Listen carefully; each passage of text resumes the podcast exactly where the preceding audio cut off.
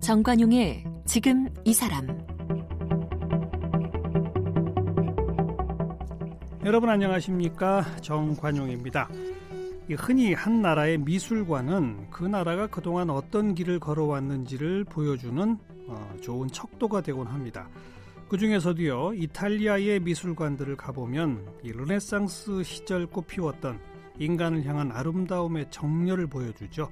미켈란젤로의 천지창조 최후의 만찬, 레오나르도 다빈치의 모나리자 같은 이 대표적인 르네상스 시대 미술 작품들, 지금까지도 가장 유명한 미술 작품으로 꼽히면서 전 세계인의 사랑을 받죠. 그만큼 르네상스 시대는 문화 대부흥기로 평가받고 있습니다. 그런데요, 이 미술 사학자인 한국예술종합학교 양정무 교수는요, 르네상스 미술의 어두운 그림자에 주목하네요. 르네상스가 인문주의가 꽃피는 천재들의 시대라기보다는 엄청난 재난과 위기 속에서 얻어낸 성과다.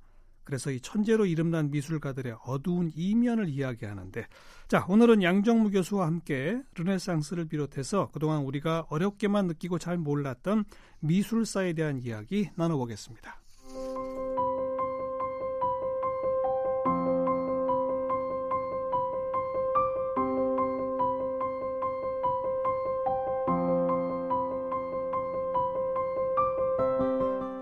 양정무 교수는 서울대학교 고고미술사학과를 졸업했고 미술사 분야에서 최고의 권위를 자랑하는 런던 유니버시티 칼리지에서 박사학위를 받았습니다.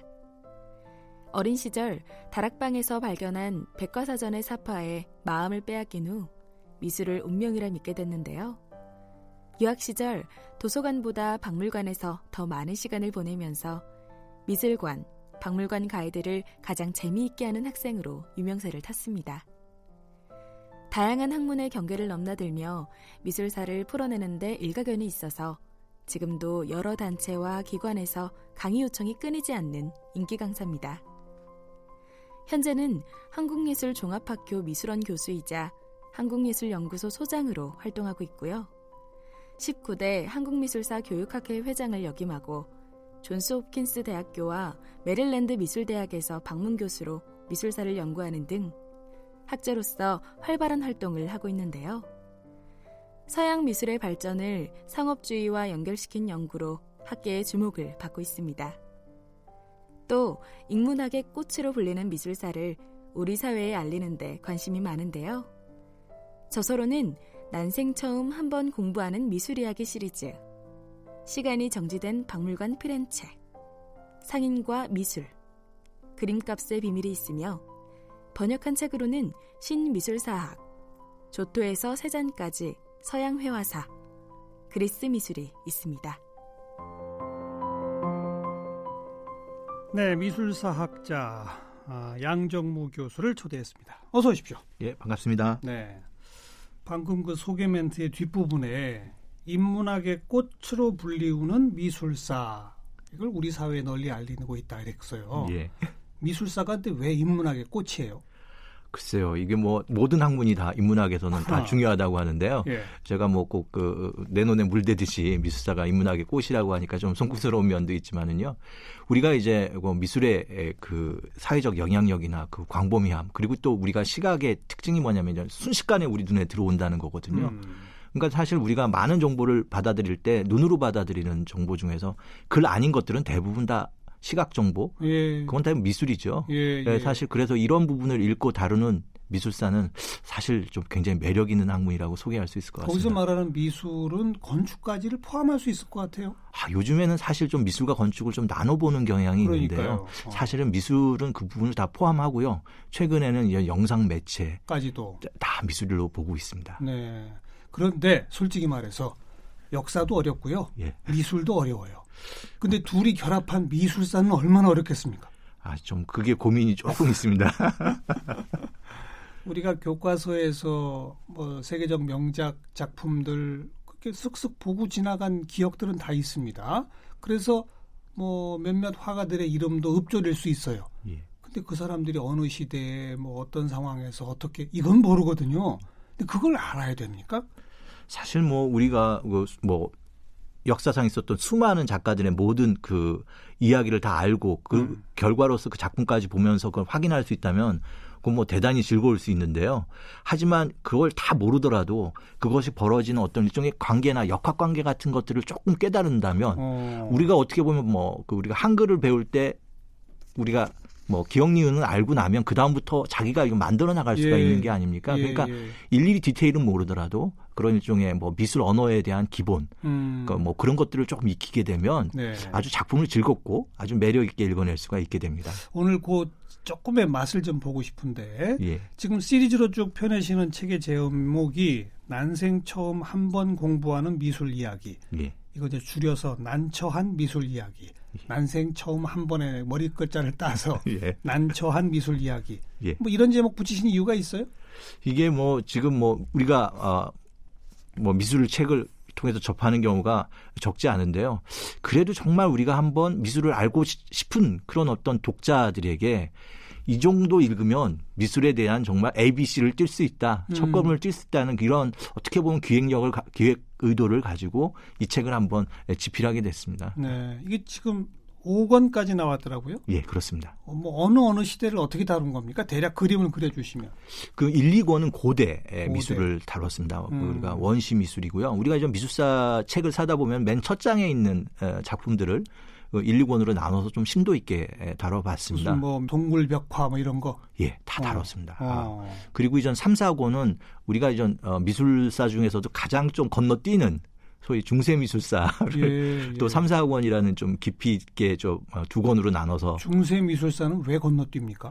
이게 우리가 중세 하면 그 뒤에 따라 붙는 말이 하나 있습니다. 암흑기. 예, 예. 네, 실제로 이전 어, 영어로도 이전 Dark Age라는 말을 쓰게 음. 되죠. 그런데 특히 이전 이 암흑이 주는 여러 가지 좋은 점도 있지만 이 미술에서 오는 이런 어떤 화려함과는 좀 거리가 멀다라는 음. 우리가 이제 선입감과 실제 그런 생각이 있는데요. 아, 그때는 함부로 표현도 못 했죠. 그러니까 그림도 함부로 못 그리고. 그렇죠. 그게 왜냐하면은 그 뭐그 뭐, 그 그리스도교 교리에 의해서 우상숭배의 위험성 같은 것들이 계속 어. 어 얘기 있었기 때문에 어허. 도리어 하지만 미술의 세계는 굉장히 넓기 때문에요. 예. 꼭 조용 세계만 있는 게 아닙니다. 아까 말씀드리신 대로 이제 건축도 있고요. 건축, 음. 어 그리고 뭐 좀 필사라든지 이런 부분에서 또 그런 예술적인 어떤 창의력은 계속 아, 인류가 보여주게 됩니다. 네. 네, 그 부분을 제가 3권, 4권에서 다뤘고요. 어. 지금 제가 5권을 어, 집필해서 이제 발표를 했는데 음. 5권 그리고 이제 앞으로 6권, 7권은 소위 우리가 이제 르네상스 미술, 뭐 네. 미술하면 거의 좀 뭐 르네상스가 굉장히 중요하다고 얘기하는데요. 예, 예. 이 시대를 한번 세 개의 어, 책으로 한번 아, 접근해 들어가려고 지금. 르네상스, 문예 부흥 맞습니까? 예, 예 맞습니다. 이건 뭐 언제를 말하는 거고 왜 이런 이름이 붙은 겁니까? 사실은 이제 우리가 어떤 역사적 얘기를 할 때 뭐 고대, 중세, 근대 이렇게 얘기하면 음. 참 쉽게 가는데요. 네, 네. 르네상스 그 사이에 약간 끼여 있습니다. 중세와 근대 사이. 그렇죠. 어. 아, 그런데 이게 어떻게 보면은 우리가 인류 역사를 이해하는 데서 약간 이질적인 부분이 있지만 이게 어떻게 보면 이게 그 근대로 역사가 전환하는 데 있어서 뭔가 좀 큰 일종의 스파크라고 할까요? 어. 어. 그런 어떤 매력을 보여주는 데 그런 점에서는 네. 굉장히 어떻게 보면 매력 있는 네, 네. 용어입니다. 네. 이 용어를 뭐 사용한 사람은 18세 19세기 프랑스 역사학자가 이제 근대가 뭐 새롭게 고대의 부활로 다시 태어난 듯한 음. 어떤 그런 에너지를 보여준다는 뜻으로 르네상스 프랑, 프랑스어입니다. 어. 아, 그래서 뭐 실제로 하지만 어, 이미 15, 16세기 때 그 당시 사람들은 자기 문화가 고대에 뒤지지 않을 만큼 굉장히 음. 강렬하다고 그렇게 생각을 하고 있었습니다. 어, 그렇기 때문에 이런 용어로 그 시대를 부르치는 게 그렇게 뭐 이상하지는 않은데요. 예, 뭐 이런 용어가 분명히 예, 예, 뭐 예. 얘기할 때 뭐 물론 언제 이게 시작했냐라면 역사 시대를 공부하는 사람마다 다 좀 입장은 조금 조금씩 다릅니다. 예, 예. 하지만 이전 대략, 대략? 아, 한 15세기, 음. 1400년대 근데 좀 절묘하게 한국으로 치면은 조선 초기입니다. 그러네요. 세종대입니다. 어. 그러니까 어떻게 보면은 뭐 이탈리아에서도 문화가 꼽혔고 우리 예, 한국에서도 네. 어, 굉장히 문화가 꼽혔던 어, 흥미로운 시대이기도 합니다. 네. 그러니까 서양 사람들도 고대의 찬란한 문화, 근데 중세에는 그 문화가 팍 죽었어. 근데 근대로 넘어가기 직전 활짝 꽃 핀 시절이 있었어. 이게 이제 르네상스의 개념이네요. 사실 그게 정확하게 말씀하신 겁니다. 지금. 그렇죠. 예. 그 활짝 꽃피던 시대 대표들이 미켈란젤로, 레오나르도 다빈치 이런 사람들입니까? 예, 맞습니다. 어. 제가 이제 그 몇 년 전에 우리나라 그 인터넷 포털 사이트 니은으로 시작하는 곳에서 음. 르네상스에 대한 글을 한번 이렇게 요청받은 적이 있습니다. 그런데 제가 왜 이렇게 르네상스 글을 써야 되나요? 했더니 그 담당자가 우리나라 포털 검색어 중에서 미술과 관계된 용어 중에서 1위가 레오나르도 다빈치랍니다. 연관 검색어. 예, 예, 그렇죠. 예. 네. 예, 뭐 그리고 좀 미켈란젤로라든지 예. 예, 라파엘로가 그렇게 우리나라 사람들이 미술하면 어, 떠오르는 어. 작가이기 때문에 예. 그런 거에 대한 좀 글을 요청받은 적이 있는데요. 예. 여전히 뭐 우리한테도 어, 지구 반대편인 우리한테도 르네상스가 이제 아, 미술가, 음. 화가의 시대이고 미술의 어떤 어, 뭐 가치를 갖다가 뭐 일깨운 그런 네. 시대로 이제 다가오는 것이죠. 네. 사실은 어, 세상에 좋은 작품은 대단히 많습니다. 네, 뭐 네. 우리나라의 네. 뭐 작품들도 굉장히 좋지만 좀 어려운 점은 그 세상이 널리 알려지기가 굉장히 어렵습니다. 어. 근데 좀 방금 아, 말씀하신 아, 모나리자라든지 최후의 심판, 좀 최후의 만찬 이런 작품들은 뭐 일찍부터 전 세계 미술 애호가 아니면 일반 교양인 모든 사람들이 좀 관심을 갖고 있는 네. 어떻게 보면 지금은 좀 미술 이상의 미사 미술이라고 할수 예, 있는 예, 예. 그런 좀 독보적인 지위에 있는 거는 뭐 부정할 수 없습니다. 음, 어떻게 그런 독보적 지위에 간 거예요, 그러니까? 사실은 이젠 뭐 그 우리나라의 많은 수많은 아, 뭐 명작들이요. 어, 뭐 말하자면 뭐 다보탑, 석가탑 음. 이런 작품들도 전 세계 사람들이 알고 좀 찾아오고 줄을 섰으면 참 좋겠는데 예. 그리고 충분히 그럴 만한 가치가 있다고 좀 생각을 합니다. 예. 그런데 이제 그런 명작들도 약간 대중성을 얻으려면 뭐 어떻게 보면 계기가 있어야 되거나 어. 어, 좀 뭔가 어떻게 보면은 좀 이슈가 돼야 되는데요. 예. 방금 말씀하신 모나리자 같은 경우는 그런 어떻게 보면은 그런 경우에 딱 맞는 예, 그런 예가 됩니다. 어떤 이 계기가 있었어요? 예. 이게 우리가 요즘에 신문을 보면은 신문의 앞면에 꼭 이렇게 사진이나 무슨 사건에 대한 그 그림 사진 보도 사진이 예, 들어가죠. 예, 예.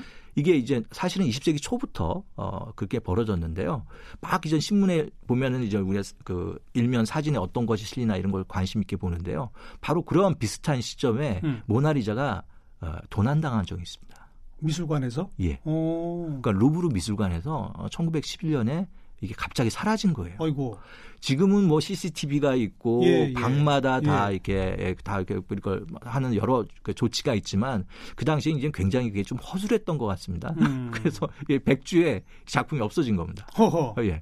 그래 갖고 이전 그 모든 그 당시 중요한 유럽 그 신문의 일면 탑이 모나리자가 사라졌다. 아, 그러면 아. 모나리자 그림이 딱 시, 실렸겠군요. 예, 그게 거의 뭐 두 달 정도 일면 아, 탑을 썼고. 그러니까 유럽인들은 다 그 그림을 알게 됐네요. 일단은 1차적으로 유럽인들에게 이 작품이 좀 너무나 유명하게 된 예, 거고 예. 루브르에 이런 작품이 있었고 어. 사실은 그 당시엔 그렇게 모나리자가 중요한 작품이었지만 일반 음. 대중에게까지 네, 다가서지 네. 못했는데 네. 어떻게 보면 이런 작품을 잃어버리는 어이없는 사고가 어... 그 작품을 유명하게 한 계기가 어... 된 겁니다. 최후의 만찬 같은 거는요?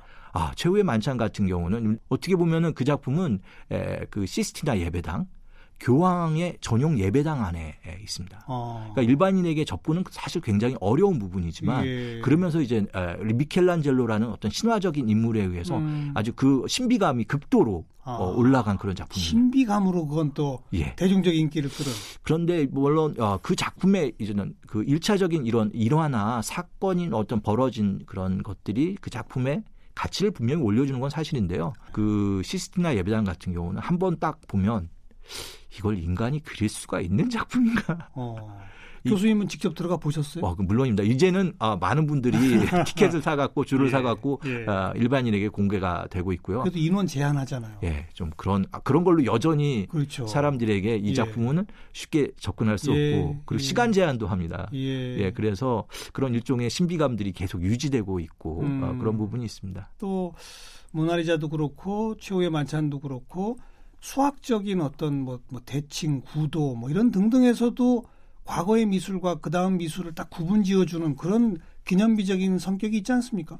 아 그런 부분이 사실은 어, 그 중세나 고대와 달리 저는 르네상스 미술이 가지는 매력입니다. 음. 미술이 그냥 미술 그 자체로 있는 것들이 아니라 아, 그 당시 지식과 연결되면서 그렇죠. 요즘 우리가 많이 얘기하는 융합 모습의 힘들을 보여주게 됩니다. 음. 그러니까 수학적 질서, 과학적 발견들이 에, 그것도 미술을 통해서 네. 드러나는 경우가 있고요. 네. 그리고 뭐 우리가 잘 알듯이 레오나르도 다빈치 같은 경우는 그 우리 그 관찰력 하나로만으로도 수많은 것들을 이렇게 찾아내고 그렇죠. 그것들을 다 정리하고 찾아내려는 네. 그러니까 지식에 대한 목마름을 진짜 미술을 예. 통해서 예. 어, 해결하는 모습들을 보여주는데요.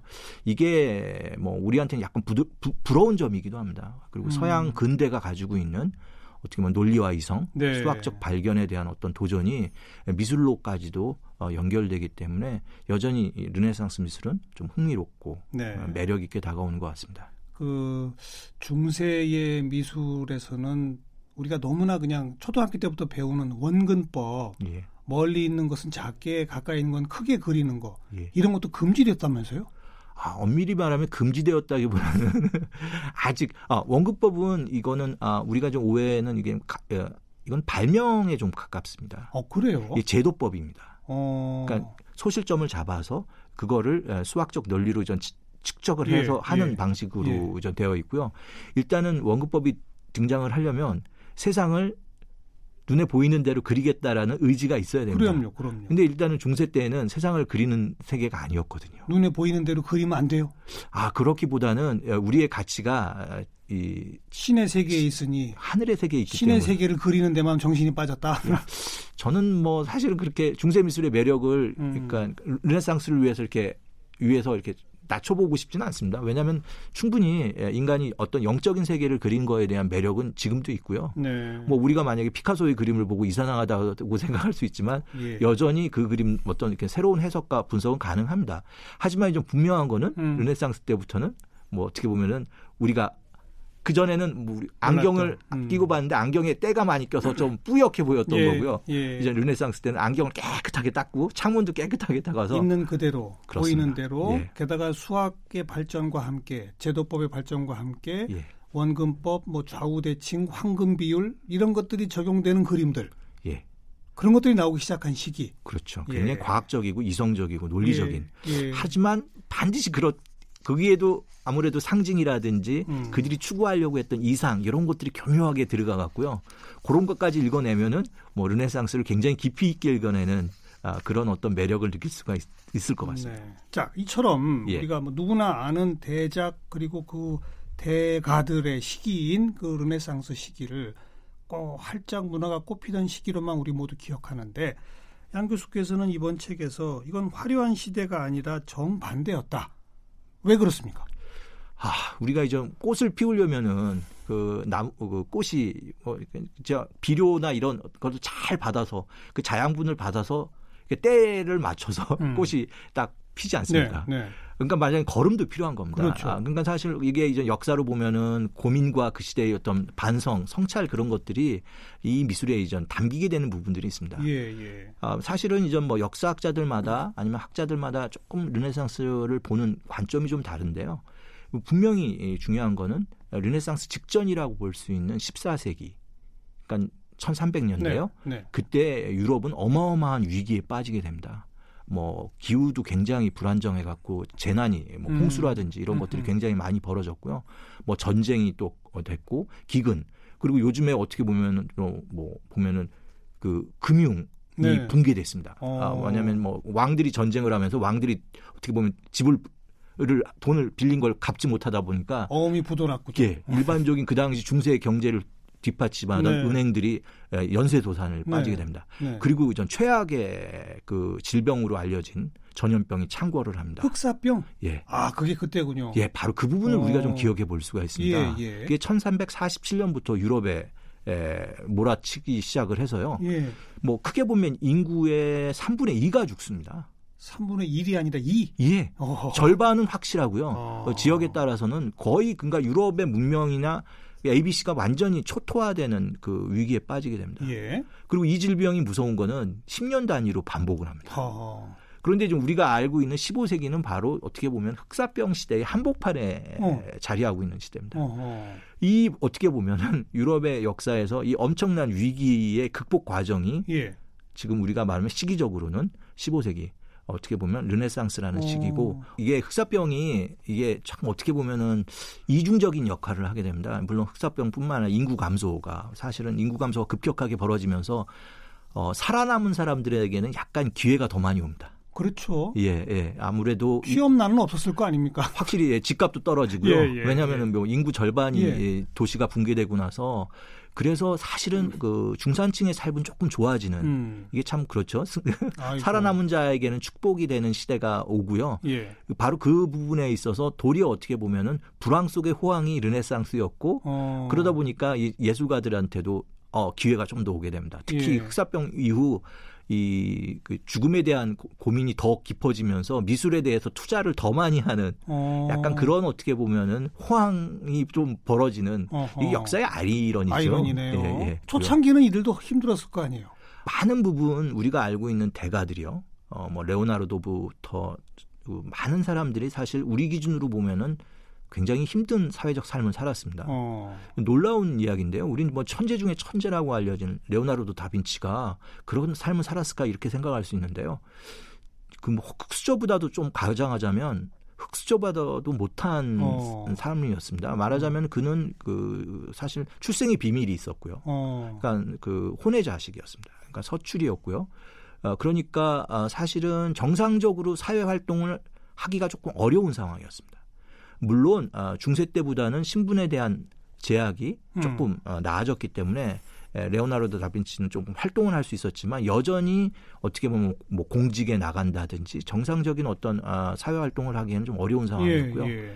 그가 이전 어떻게 보면 미술을 선택한 거는 어, 자신의 어떻게 재능을 통해서 자기의 능력과 어떻게 보면 그런 것들을 어, 어떻게 보면 뭐 정, 정치적인 어. 아니면 사회적인 야심을 극복해 나아가는 과정인 부분들이 있습니다. 그러니까 다른 직업은 안 되니까 미술으로라도 예 조금 어떻게 보면 과장하면 그런 부분이 있고요. 네. 어, 사실 그 어, 레오나르도 다빈치보다 한 발 앞서서 그런 어떻게 보면 천재적인 에너지를 보여주는 작가가 있습니다. 누구요? 예, 알베리티라는 레온 바티스타 알베리티라는 어. 아, 굉장히 어떻게 보면 다재다능한 어, 뭐 여러 방면에서 두각을 나르는 천재적인 어, 어떻게 이론가이자 예술가가 있는데요. 예. 그도 좀 똑같은 어, 그 패턴을 보여줍니다. 그래요? 예, 사생아였고 어. 그리고 좀 게다가 국외 추방까지 당하고 허허. 또 그리고 한 발 더 올라가면 물론 중세로 우리가 보기도 합니다. 단테 같은 경우는 굉장히 신곡을 쓴 단테. 예, 어. 예, 뭐 대단한 뭐 이탈리아의 대문호이자 중세 문학의 예. 대문호이지만 예. 그것도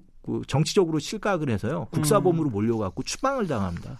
그때 이제 그 한을 음. 녹여낸 게 바로 신곡이 되는 거라서요. 그 그들의 말년까지도 안 좋았습니까?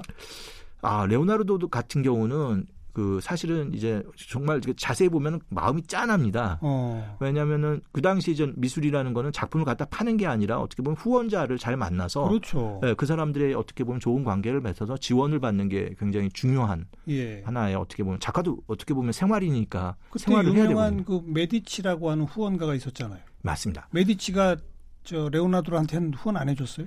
이게 그 메디치가 이제 대단히 어떻게 보면 후원가의 대명사인데요. 네.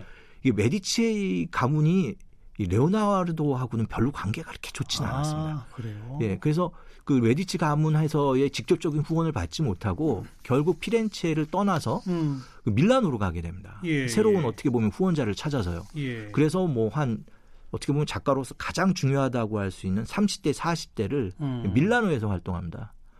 거긴 그나마 조금 후원자가 있었나 보죠. 아마 거기서 이제 그 당시 최고의 그 어떻게 보면 그 정치적 가문이었던 스포르차라는 사람의 음. 어떤 후원을 좀 기대했던 거고요. 네. 덕분에 그 레오나르도 다빈치의 가장 중요한 작품 최후의 만찬. 예. 이거는 좀 피렌체나 로마에 있는 게 아니라 밀라노에 있습니다. 어. 뭐 결국은 좀 밀라노는 어, 그 레오나르도 다빈치의 가장 명작을 갖고 있어서 여전히 많은 사람들이 그렇구나. 찾아가고 있는데요. 네. 결국은 이 스포르차 가문에서도 어, 안착을 못하고 어, 결국은 그 최 마지막에는 음.